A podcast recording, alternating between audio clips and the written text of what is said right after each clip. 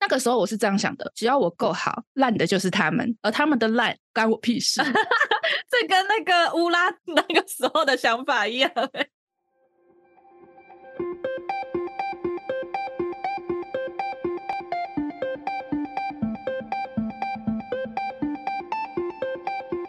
Hello，我是嘎嘎，还有我是米江，欢迎来到我们的小宇宙。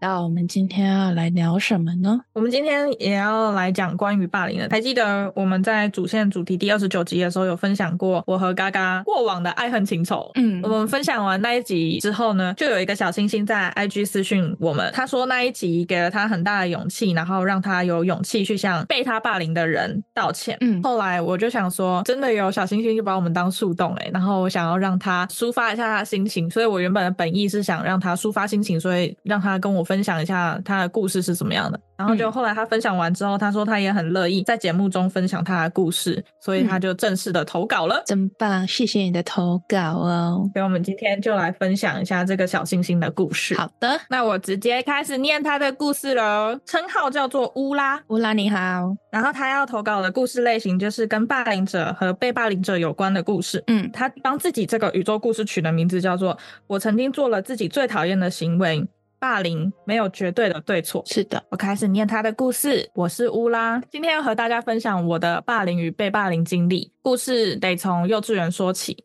幼稚园时，我就曾经被同学集体霸凌、排挤。霸凌总会有几个带头的老大们，那些老大们都会故意带着他们的小弟走过我身边，故意撞一下。跟我说话时也会很不耐烦。大部分的人也因为他们的势力不敢跟我互动，只有两三个同学愿意跟我玩，甚至还有些小弟会逼迫我做一些我不想做的事情。我记得我印象最深刻的是。有一个女同学因为不想要喝幼稚园点心的热牛奶，而威胁说，如果你不帮我喝热牛奶，我就会用我的势力让唯一还会跟你玩的那两三个人都不敢跟你讲话。如果你敢跟老师说，你就完蛋了。当时那位女同学可能是因为知道几乎没有人挺我，所以借此来逼迫我做很多事情，而且她背后还有那些老大们当靠山。当时的我其实非常清楚她是在霸凌我，我不喜欢她这样做，可是我也很害怕她真的叫大家都不要理我。在那个环境下的我，完全是逆来顺受的接受他们各种的无理要求。那么一定就会有人想问，为什么不跟家长说？其实是因为我的家庭状况一直以来也都蛮糟糕的。还记得我曾经有尝试用轻松带过的方式，试图让妈妈知道，但因为当时家里的一些状况，妈妈根本无暇顾及我。我也因为害怕家人担心，所以后来选择报喜不报忧。这就是我幼稚园时被霸凌的故事。在年纪还这么懵懂无知的时期。我是真的不懂他们为什么要这样对待我，真的我耶也。不懂。在要讲这集之前，米江就问我说有没有听说过幼稚园的霸凌事件？我就想说幼稚园呢、幼稚园还在根本不知道什么一二三四五六的东西，总会知道要霸凌人呢？其实我幼稚园有被霸凌过，然后就导致于我现在思考一下，我觉得就是欺负弱小这种东西，有可能是生物与生俱来的本能。哦，就是会与生俱来的排挤比自己弱小的那一个哦嘛。对，就是会想要去欺负比自己弱小的。你看鸟妈妈都会把最弱小的那个鸟宝宝推出巢外，那个是判定他没办法生存在这个世界上，所以才淘汰掉。一来是觉得它没有办法生存，二来就是既然你没办法生存了，那你就出去吧，不要占用我的资源。在我的认知中，幼稚园就你天真无邪的时期对吗？没有认知到说这些行为的时候，你有想到你那个时候周围有发生这样的事情吗？幼稚园的时候？幼稚园我的印象还存在，我每天要上音乐课，很痛 苦。幼稚园就上音乐课，对，那时候是唱那什么口风笛哦，超烦的。哦然后我就记得我的口风笛都是口水， 好恶心。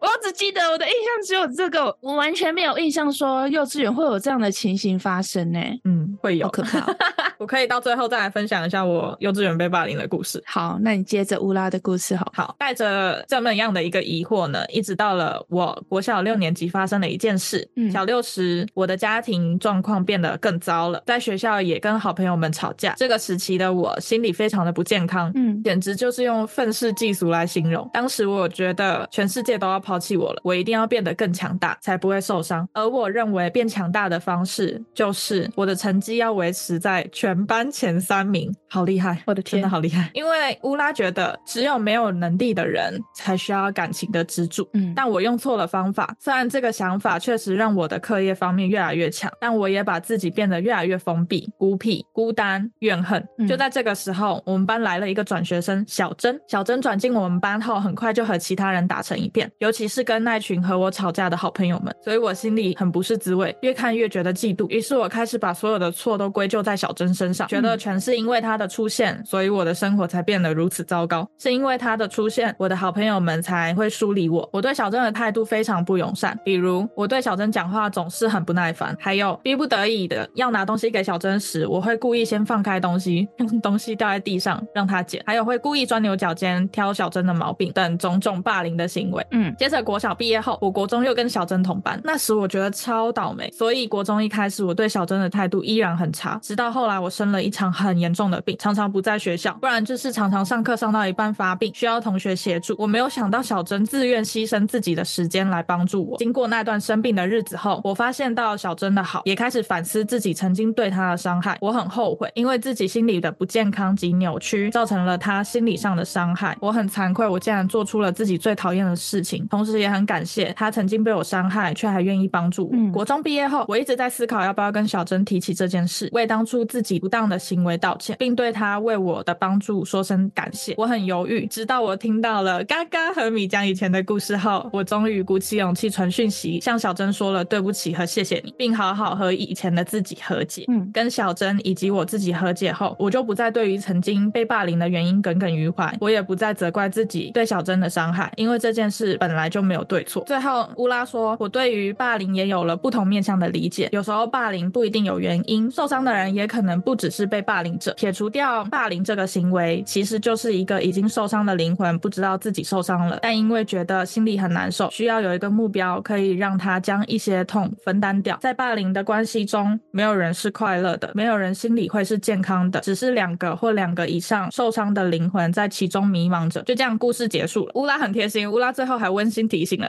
大家，虽然霸凌这件事情没有绝对的对和错，但还是请不要霸凌别人。没错，我觉得他讲的很好、欸，对啊，我觉得他对整件事情的理解到一个透彻。虽然不知道是不是我们的原因让他走出那一步，但是我觉得他在听到我们的节目之前，他一直都有这个想法。对，只是没有勇气。对他甚至已经认知到他自己的问题在哪，也很清楚的了解说他这个行为是不好的，嗯，然后也愿意好好的跟自己和解。我觉得他真的很棒哎、对啊，最后那一段，他说在霸凌的关系中，没有人是快乐的，就是等于说嗯在这一段关系中，两个或两个以上的人都在互相伤害。对，但是我觉得在这个前提之下是，我不知道怎么说欸因为有些人不像是这种关系。对，有些霸凌者他其实也不是自己受了伤害而去霸凌别人，有时候啦。对，有一然些后，因为有时候他们只是真的觉得这个行为会让他觉得好玩、快乐，所以他们才会去做这种事或。者是凸显他自己的优秀。对，表现型人格。对，我觉得我还蛮认同他说的这一句话，嗯我觉得讲的非常好。因为就我们两个来说，就是完全是他说的这一段关系。虽然就是有点交错、相反什么之类，但是其实差不多。而且我很理解他中间有一段说，就是心理极其不健康，然后导致于一切的事情发生。我就想到我国中那个时候也是心理极其的不健康。哦，心理的关系，而把所有的过错都推到小珍身上，我觉得我也很能理解，就是会想要找到一个出口，因为在当你朋友、家人都没有一个出口的时候，你只能选择突如其来的一个呃，那叫什么意外吗？诶，他也不算意外，反正是突如其来的一个新的缺口，因为他毕竟是新进来的同学，他只能找到一个这个的方向来宣泄自己的情绪，突然闯进自己世界的一个突破口，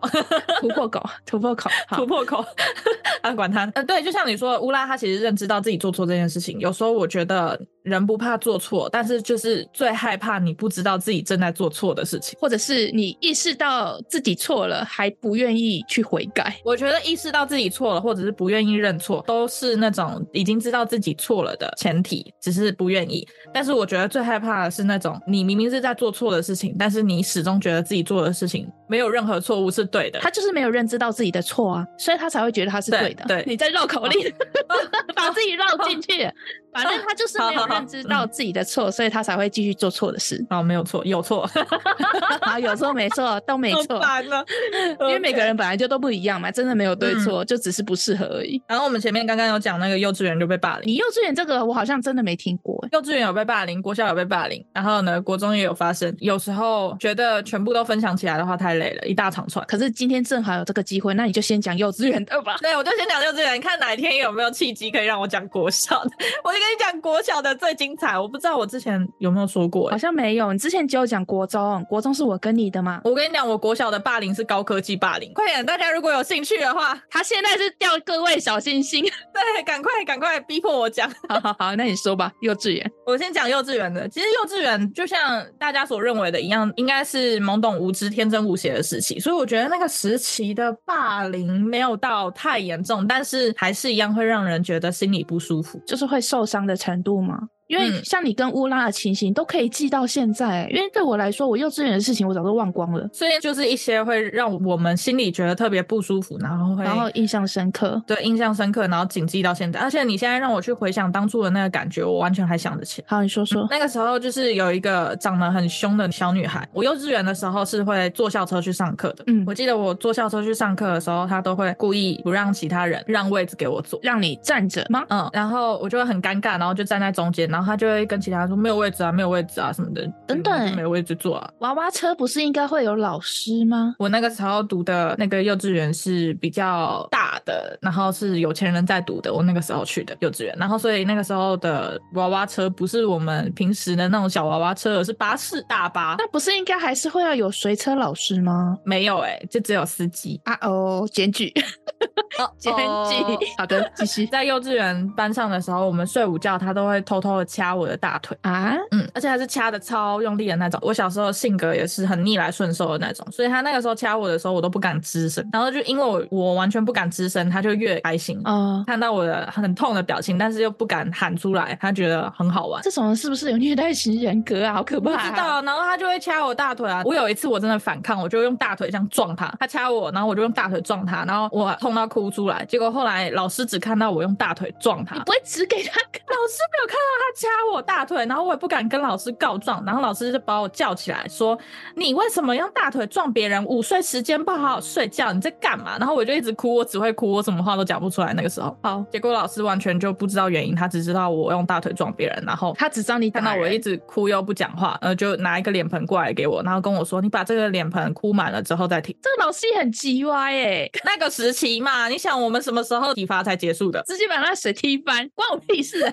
什么水？那个脸盆是空的，他叫我把眼泪哭满那盆。 哦，好，那老师也霸凌我，哪一个老师啊？检举， 哪一个学校检举？嗯，不要讲好了啦。嗯那个学校还蛮有名的，那学校还在吗？当然还在啊。检举， 那老师不知道还在不在？嗯，老师应该不在了吧？我觉得 都这么多年了，他应该都变老太婆了吧。那死老太婆，对，反正就是像类似这样子种种的，但是都是一些好像看似小朋友他们打闹然后的一些小动作，可是对于幼稚园时期那种小小心灵来说，伤害还是挺大的。相比之下，就是不是像长大以后的那种霸凌关系，但是就是有点那种欺负的关系。就是想欺负你，而且那种人都超会挑人，他只挑你，对他只挑我。哦，我跟你讲，那种人他都有莫名的能力，他就是知道哪些人不会反抗，他有雷达。对他们有雷达，哦从小就有雷达，超可怕。哎、这就让我想到我同事的一句话，嗯反正呢，我们都会一起吃饭嘛。另外一个姐姐就关心她说：“你最近怎么了？为什么把你的脸书啊、什么照片都换了？”然后她就嗯突然说：“哦，网络上有人霸凌我。”然后她就说：“所以我就把那些通讯方式都删了。”然后嗯那个姐姐就说：“哈，为什么要霸凌你？”结果她就说了一句话，她说：“你没有做什么，别人也是会霸凌你。”就像有点像你刚刚讲的，他们就是会有雷达，会知道说哪些人可以欺负，哪些人可以对就是这样子打他、骂他嗯什么之类的。所以我就觉得，嗯，他说的蛮对的。我从小就被霸凌到大，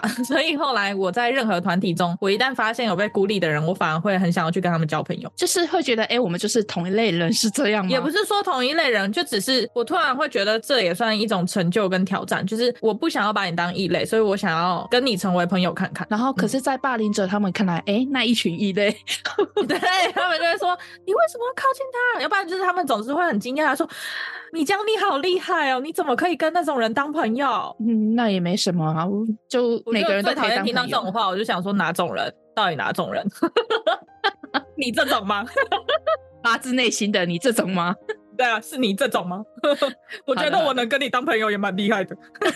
我佩服，我佩服我自己。对，好，OK OK，那就是我们这边还有两则小星星们分享的限动留言，就也是他们的自身经历，我们也来分享一下。好啊那第一则是他的 ID 叫死亡，他的王是姓氏王的王，不是死亡的好 王。好好，好，那我来说一下。他说呢，国小时他因为吸收知识有点慢，所以课业方面就是难免不尽人意，导致同学们时常拿他的成绩来开玩笑。平时聊天玩闹也都会将他孤立，渐渐的他没有朋友了。到国中时，他才渐渐跟上进度，直接逆袭成功，考上资优班。他直接啪啪打脸当初霸凌他的那些同学，嗯最后他过得非常好，甚至也脱单找到了真爱，就是比那一群人还先脱单。我觉得他完全是逆袭成功的案例耶。 而且因为他说他吸收知识比别人慢，那他肯定又付出了比别人更多的努力才没做错到。，不得不说，同学你真的是超级逆袭耶。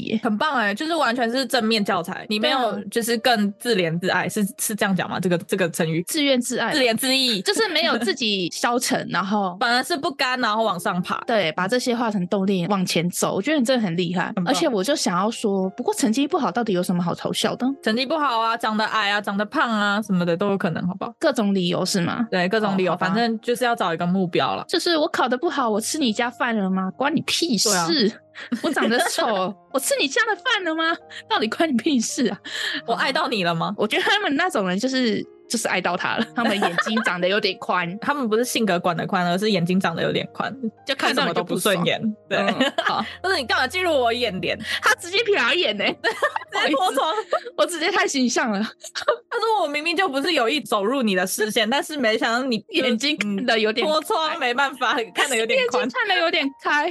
好好好，好，那我来说第二位，第二位的他也是 IG 线东留言，他叫做郭子琪。他说呢，他在小学时有个玩得非常好的朋友，我在这边嗯简称他这位朋友 A 好了。那这段友情呢，一直到他不想按照 A 所说的去做的时候呢，一切就开始变样了。A 开始四处散播他是台越混血，很脏很恶心，也到处叫同学不要跟他玩。你才恶心，所以子琪一直到换班之前都没有任何朋友，也被所有人知道她是混血。而因为她所处的小学呢是那种偏乡学校，台越混血总是会被人家当成异类。记得有一次，有同学的课本被人丢到水沟，老师也只问了子琪，强迫要她承认是她做的。而在找出是谁做的之前呢，她都被罚站。而这一站呢，就是一整天不能下课。那段时间，她每天回家都是哭着走回家的。趁路上这段时间呢，整理好情绪，就是不想让父母担心。直到有人自首之后呢，她才被放过。在经历这一些之后呢，她变得不相信人，也不喜欢跟别人玩在一起，因为她觉得别人只会伤害她。但转机就在换班之后，她遇到了一个人生导师。这个老师跟其他的老师不一样，他在全班面前解释混血儿是怎么诞生的，也跟子琪说你并没有不一样。好棒的老师，对，这也让子琪决定再一次相信朋友。这一次，她交到了很多很多的朋友。但有一天呢，她看到 A 被孤立了，她纳闷的问其他朋友说：“为什么不让他一起来跟我们玩呢？”朋友们都说他喜欢到处乱讲话，很讨厌。所以没有人愿意理他。但老师说的那句话提醒了子琪，我们并没有不同，没有人喜欢被孤立的感觉。嗯，所以最后子琪去邀请了 A 一起来玩。最后大家也都慢慢的原谅 A 了。子琪说呢，他虽然伤害了我，但我还是决定原谅他，因为我知道被孤立的感觉，我也不希望有人知道那种感觉。我真的觉得他超级温暖的欸、哎、对他超温暖的，而且帮助他的那个老师也好温暖。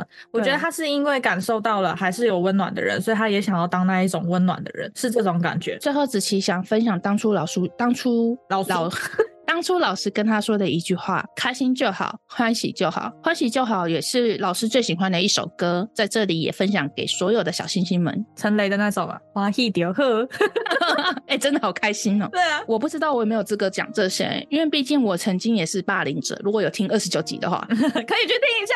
啊，对，但我在大学时也是跟同学们处的不好，嗯就是某种意义上来说呢，比较像是我霸凌全班同学。